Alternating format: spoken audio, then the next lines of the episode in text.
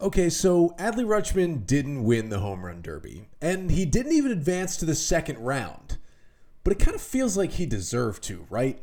Because Adley, even in just one round of the derby on Monday night, put on a show for the fans in Seattle. We'll break it all down, plus take a look at the Orioles' day two draft picks coming up on this episode of the Locked On Orioles podcast. You are Locked On Orioles, your daily Baltimore Orioles podcast. Part of the Locked On Podcast Network, your team every day. Hey there, Orioles fans. Today is Tuesday, July 11th, 2023, and welcome back into the Locked On Orioles podcast, part of the Locked On Podcast Network, your team every day. As always, I'm your host, Connor Newcomb. And coming up on today's episode, we are going to recap Adley Rutschman's tremendous performance in the home run derby on Monday night. Yeah, he didn't make it out of the first round, but he had the third best first round out of anybody. He was awesome. He hit from the left and right sides. We'll talk about how cool it was to see Adley do that in the derby on Monday night. Then I will break down the Orioles draft picks in rounds 2 through 10. That includes all of their picks on Monday's day two of the draft and the two later picks that they made Sunday night that I didn't get to on Monday's episode. Guys like Mac Horvath, Levi Wells, Teddy Sharkey, and more. But that's all coming up on this episode of the Locked On Orioles podcast, which is brought to you by Gametime. Download the Gametime app, create an account, and use the code Locked On MLB for $20 off your first purchase. Last minute tickets, lowest price guaranteed. So we start today with Adley Rutschman in the home run derby. Now, results wise, he didn't win it. And results wise, he did not get out of the first round. He was the number eight seed. They seeded it by number of home runs in the first half. And he was facing off with Luis Robert Jr., who hit 26 bombs in the first half of the season. Adley was incredible. Yes, he lost to Luis Robert Jr think the final score was officially 28 to 27. It always seems like the counting is off for these home run derbies. But the show Adley put on was insane. It started from the left side of the plate with his dad, Randy Rutschman, pitching to him back in basically Adley's home MLB ballpark growing up. Grew up in Oregon, would go to Mariners games, had actually competed in a pitch hit and run competition. They showed pictures of from 2006 that he was in at what was then Safeco Field, now T-Mobile Park. Really cool moment for Adley and his dad. Great story written by Andy Kostka in the Baltimore Banner this week about, you know, how much the Rutschmans had just dreamed of this moment and how his dad had always pitched him BP and always thrown him kind of these mock home run derbies growing up. This was a cool moment. And Adley Rutschman, I think the official number was 27 homers that he hit. And that was even without the extra 30 second bonus. So you get the three minutes to hit, you get one timeout you can call, and then you get a break. You get an extra 30 seconds no matter what. And then you can get another 30 seconds if you hit two home runs over 440 feet. Unfortunately, Adley hit one at 445, didn't hit another one that distance, and so he didn't get those extra 30 seconds. But in three and a half minutes, 27 home runs was pretty impressive. Hit the first two pitches he got from his dad to start the round out to right field when he was hitting from the left side. Went into a little lull, then picked it up late in the round. Was hitting some absolute bombs into right field at T Mobile Park. But here's the thing the real show was in the bonus 30 seconds. So he finished, I believe, with 20 homers, I think was the number, after his regular round of three minutes, and he got his extra 30 seconds. And this is something I had talked about on Twitter. This is something I had talked about on the podcast would Adley have a leg up because he's a switch hitter? He's the only switch hitter in the Derby field. Actually, all seven other hitters were right handed hitters. And I said, it's probably a little less tiring. Not crazy less tiring because you're still tired, but you can save a little more energy if you switch sides of the plate halfway through the round. Now, he didn't switch halfway through, but for his extra bonus 30 seconds, Adley switched around to the right side. And that was an incredible feat. He saw eight pitches from his dad, Randy Rutschman. He took eight swings in that 30 second bonus round. He hit seven home runs. It was absurdity to finish with the 27 bombs. That was an absolute show. And Adley hitting that last homer and kind of just spinning around and pimping it, watching it, walking off the field. awesome moment. You saw Austin Hays there, along with Felix Bautista and Yennier Cano, just hyping Adley up, helping him out during his timeout. Great moment between Adley and his dad after they finished out the round. Just was really, really cool to see. And I still don't think it tops what Trey Mancini did in the home run derby, which was just two years ago, come out there, coming back from cancer and making it to the finals, only to be beat by the home run derby robot, Pete Alonso, who couldn't win this one.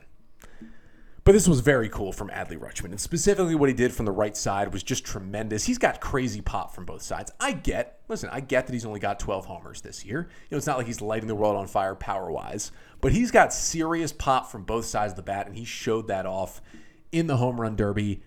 And, you know, it was kind of the perfect storm, right? Because, yes, it would be amazing, amazing to see Adley Rutschman win the home run derby.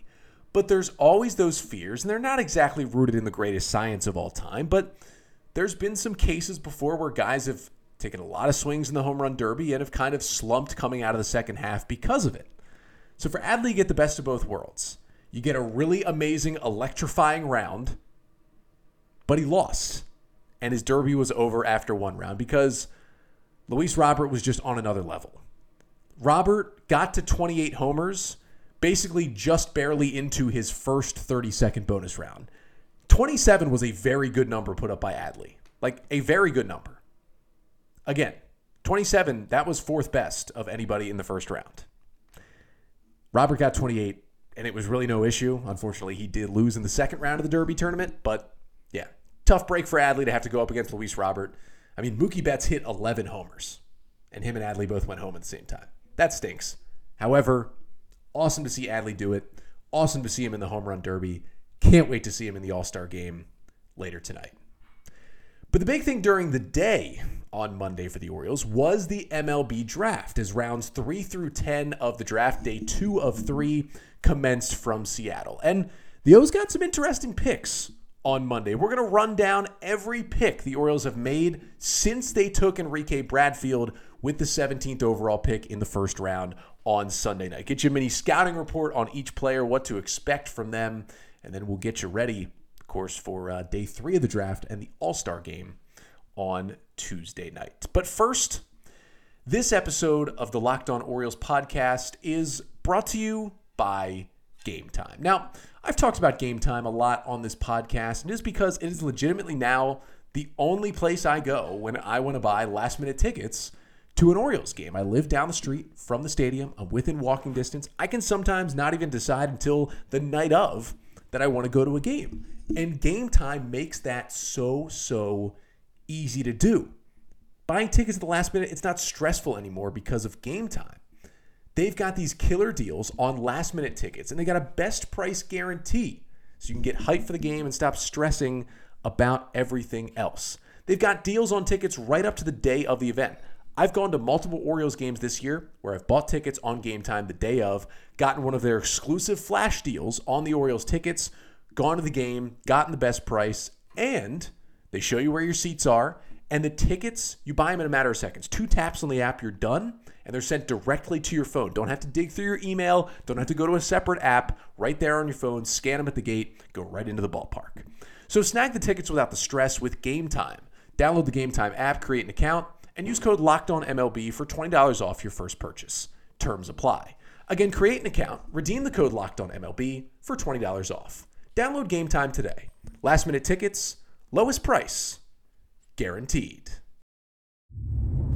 So before Adley Rutschman put on his heroics that were unfortunately coming up a little short in the home run derby on Monday night, the Orioles commenced day two of the MLB draft. It was rounds three through 10 on Monday. But before we get to those guys, do have to break down the other guys that the Orioles picked up because we talked about on Monday's episode the Orioles' first round pick, the speedy, elite defensive outfielder in Enrique Bradfield Jr., that the Orioles took out of Vanderbilt on Sunday in the first round with the number 17 pick. We'll break down Enrique much further, actually coming up on Thursday's episode this week.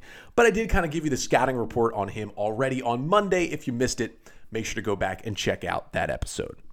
However, didn't talk about the two other picks that the Orioles had on Sunday night. So let's start there. Their second round pick, which was the number 53 overall pick in the draft, They ended up taking Mac Horvath, who is kind of an infielder slash outfielder, right handed hitter from UNC. Now, Horvath had an amazing year this year, one of the best players in the ACC. An 1129 OPS for the Tar Heels became just the second player in North Carolina history to have 20 doubles, 24 or 20 homers, and 20 stolen bases at least in a season.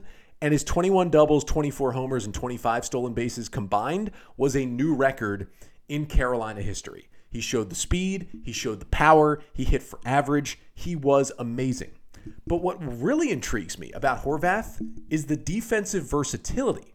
Now, he came in as a shortstop to UNC, was pushed over to third base because he had a better shortstop recruit, played third base all of last year, played third base for half of this year. Then UNC's regular third baseman, who had been out for a while with injury, came back to the team.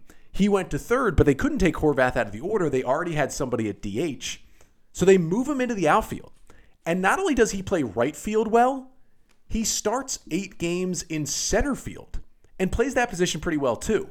So he's got the tools at the plate, he's got the tools in the field, he's versatile. This is a very Orioles pick, and I loved it in the second round. Next pick, competitive balance B round, the 63rd overall pick in the draft. And Mike Elias set a new record, the earliest pitcher he has ever taken in the MLB draft.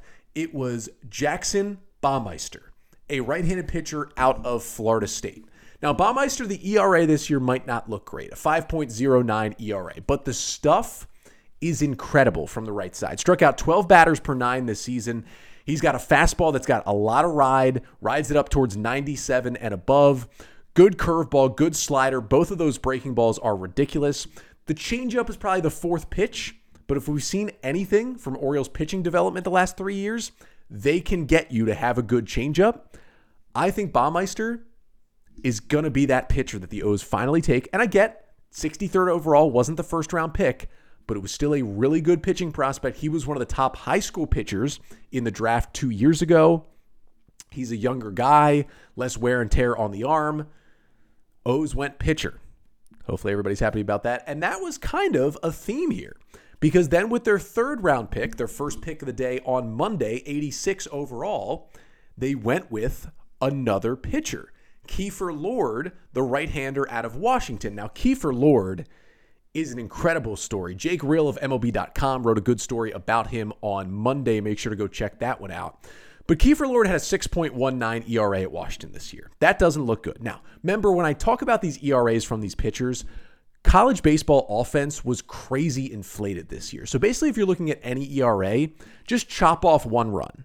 And I get 519 still isn't great, but you can basically chop off one run from everybody's ERA. That's how good the hitters were. The ball was juiced. It was a crazy offensive environment. But Kiefer Lord throws strikes 78 strikeouts to just 17 walks this year.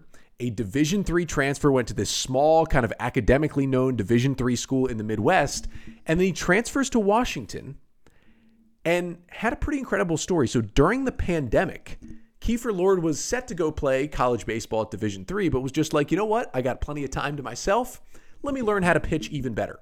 He basically taught himself how to use all of the advanced data, how to use all of the tracking systems, how to shape his pitches, how to tunnel his pitches, how to add velocity. This guy was throwing 77 in high school. He was topping out at 81 when he started doing this in the pandemic. His fastball was up to 99 this year at Washington. He added 18 miles per hour of velocity on his own without any professional coaching, just on his own during the pandemic. That makes you think right there how much more projectable can he be? Already, he's figured out the fastball. The Orioles can help him with the off speeds. This could be the steal of the draft right there in Kiefer Lord. Next up, Orioles had another third round pick. It was actually the compensation pick they got for the fact that they were not able to sign their third round pick, Nolan McLean, last year because he failed his physical. So the 100th overall pick, it was Tavian Josenberger. Now, that's a mouthful to say, but the center fielder from Arkansas, who is a switch hitter who found a little pop in the bat this year, had had one or two home runs each of the last couple of years, but hit 10 balls out this season, had a 904 OPS, Good leadoff hitter, table setter, flash some power, can hit from both sides, plays a great center field. Transfer from Kansas, where interestingly enough, he actually played second base at Kansas and then came to Arkansas and went back to the outfield in center field. So defensive versatility as well. Mike Elias loves that. And another just solid pick by the Orioles. Next up, their fourth round selection, number 118 overall. That was Levi Wells. You guessed it, another pitcher for the Orioles in the fourth round. Remember, the Orioles up to this year had not taken and signed a pitcher in the draft before the fifth round. They took three pitchers in the first four rounds this year. So hopefully you can get to see, okay, they are finally drafting some pitching. Levi Wells was this guy, right handed pitcher out of Texas State. He was their lockdown ace Friday night guy in 2022, had a 307 ERA. His ERA jumped to 5.02 this year, but Levi Wells might have been the number one case of just he didn't change, but the offensive environment and the ball and the bats in college changed. His walk rates were the same, his strikeout rates got better, his hit rates were the same, his home run rates were the same.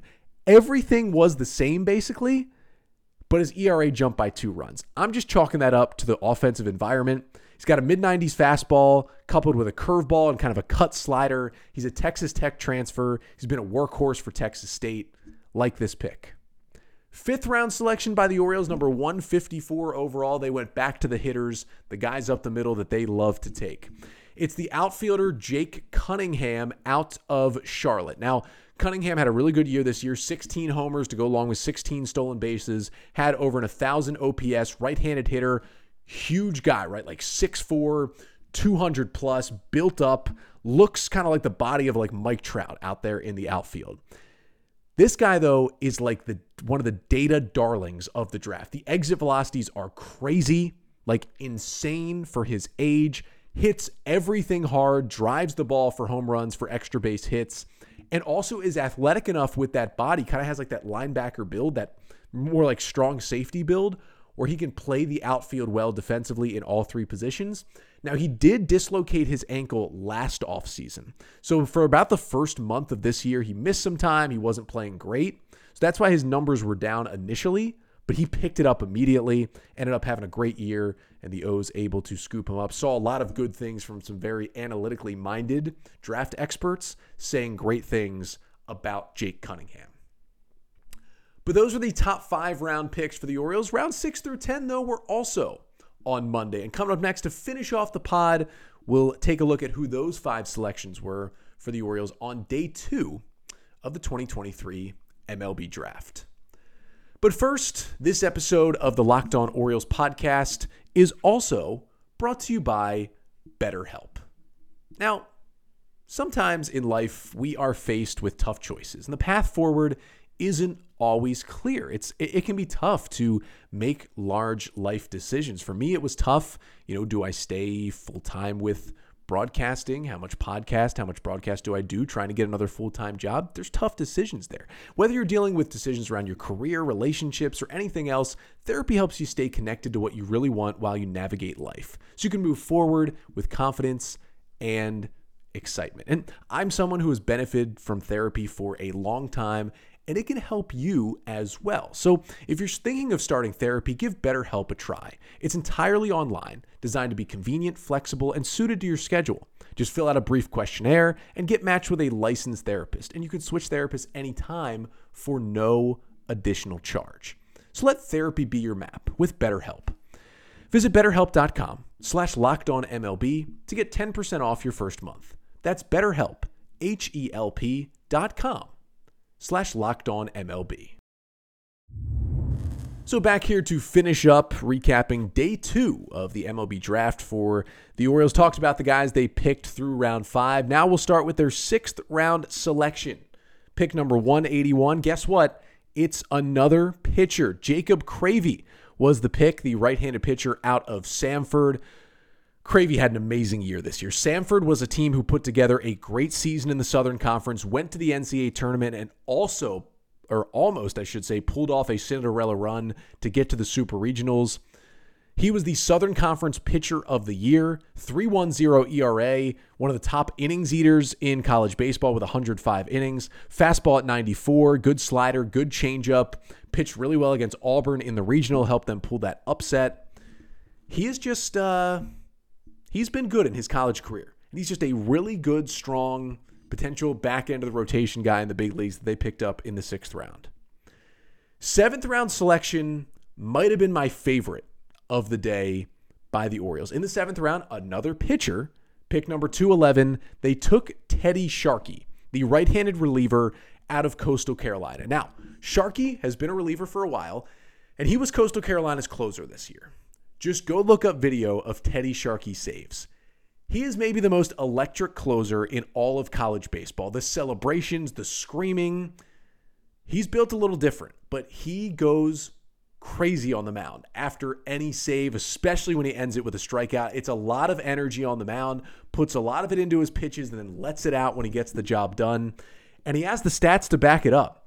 Sharkey, a 2.90 ERA, 13.4 Ks per nine this season. He's run his fastball up to 95 miles an hour. It's a high spin, high spin efficiency, up in the zone fastball. Pairs it with this big overhand curveball that nobody can seem to hit, drops it in there for a called strike a lot of the times, and then a tighter slider that gets a lot of swings and misses by righties. He's fun to watch. He's probably going to stay a reliever, but that's a guy who could move up to the big leagues quickly, and I mean quickly, with the O's taking him in the seventh round. Eighth rounder, pick number 241, was Braxton Bragg. Now, don't go looking up who the other Braxton Bragg is, who unfortunately he may be named after. However, he's had a really good college career. Right handed pitcher, another pitcher out of Dallas Baptist University, DBU. 419 ERA this season, about 10 strikeouts and just two walks per nine. He throws a lot of strikes, does not walk guys in the 86 innings he threw this season. Throws a sinker at about 93, goes with a slider and a changeup as well, and was actually a transfer from Nebraska. And funny enough, he was Cade Povich's roommate and teammate at Nebraska when Povich was at Nebraska before the Twins drafted him. Bragg was there and they were roommates. Povich was fired up on Twitter to see the Orioles draft Bragg.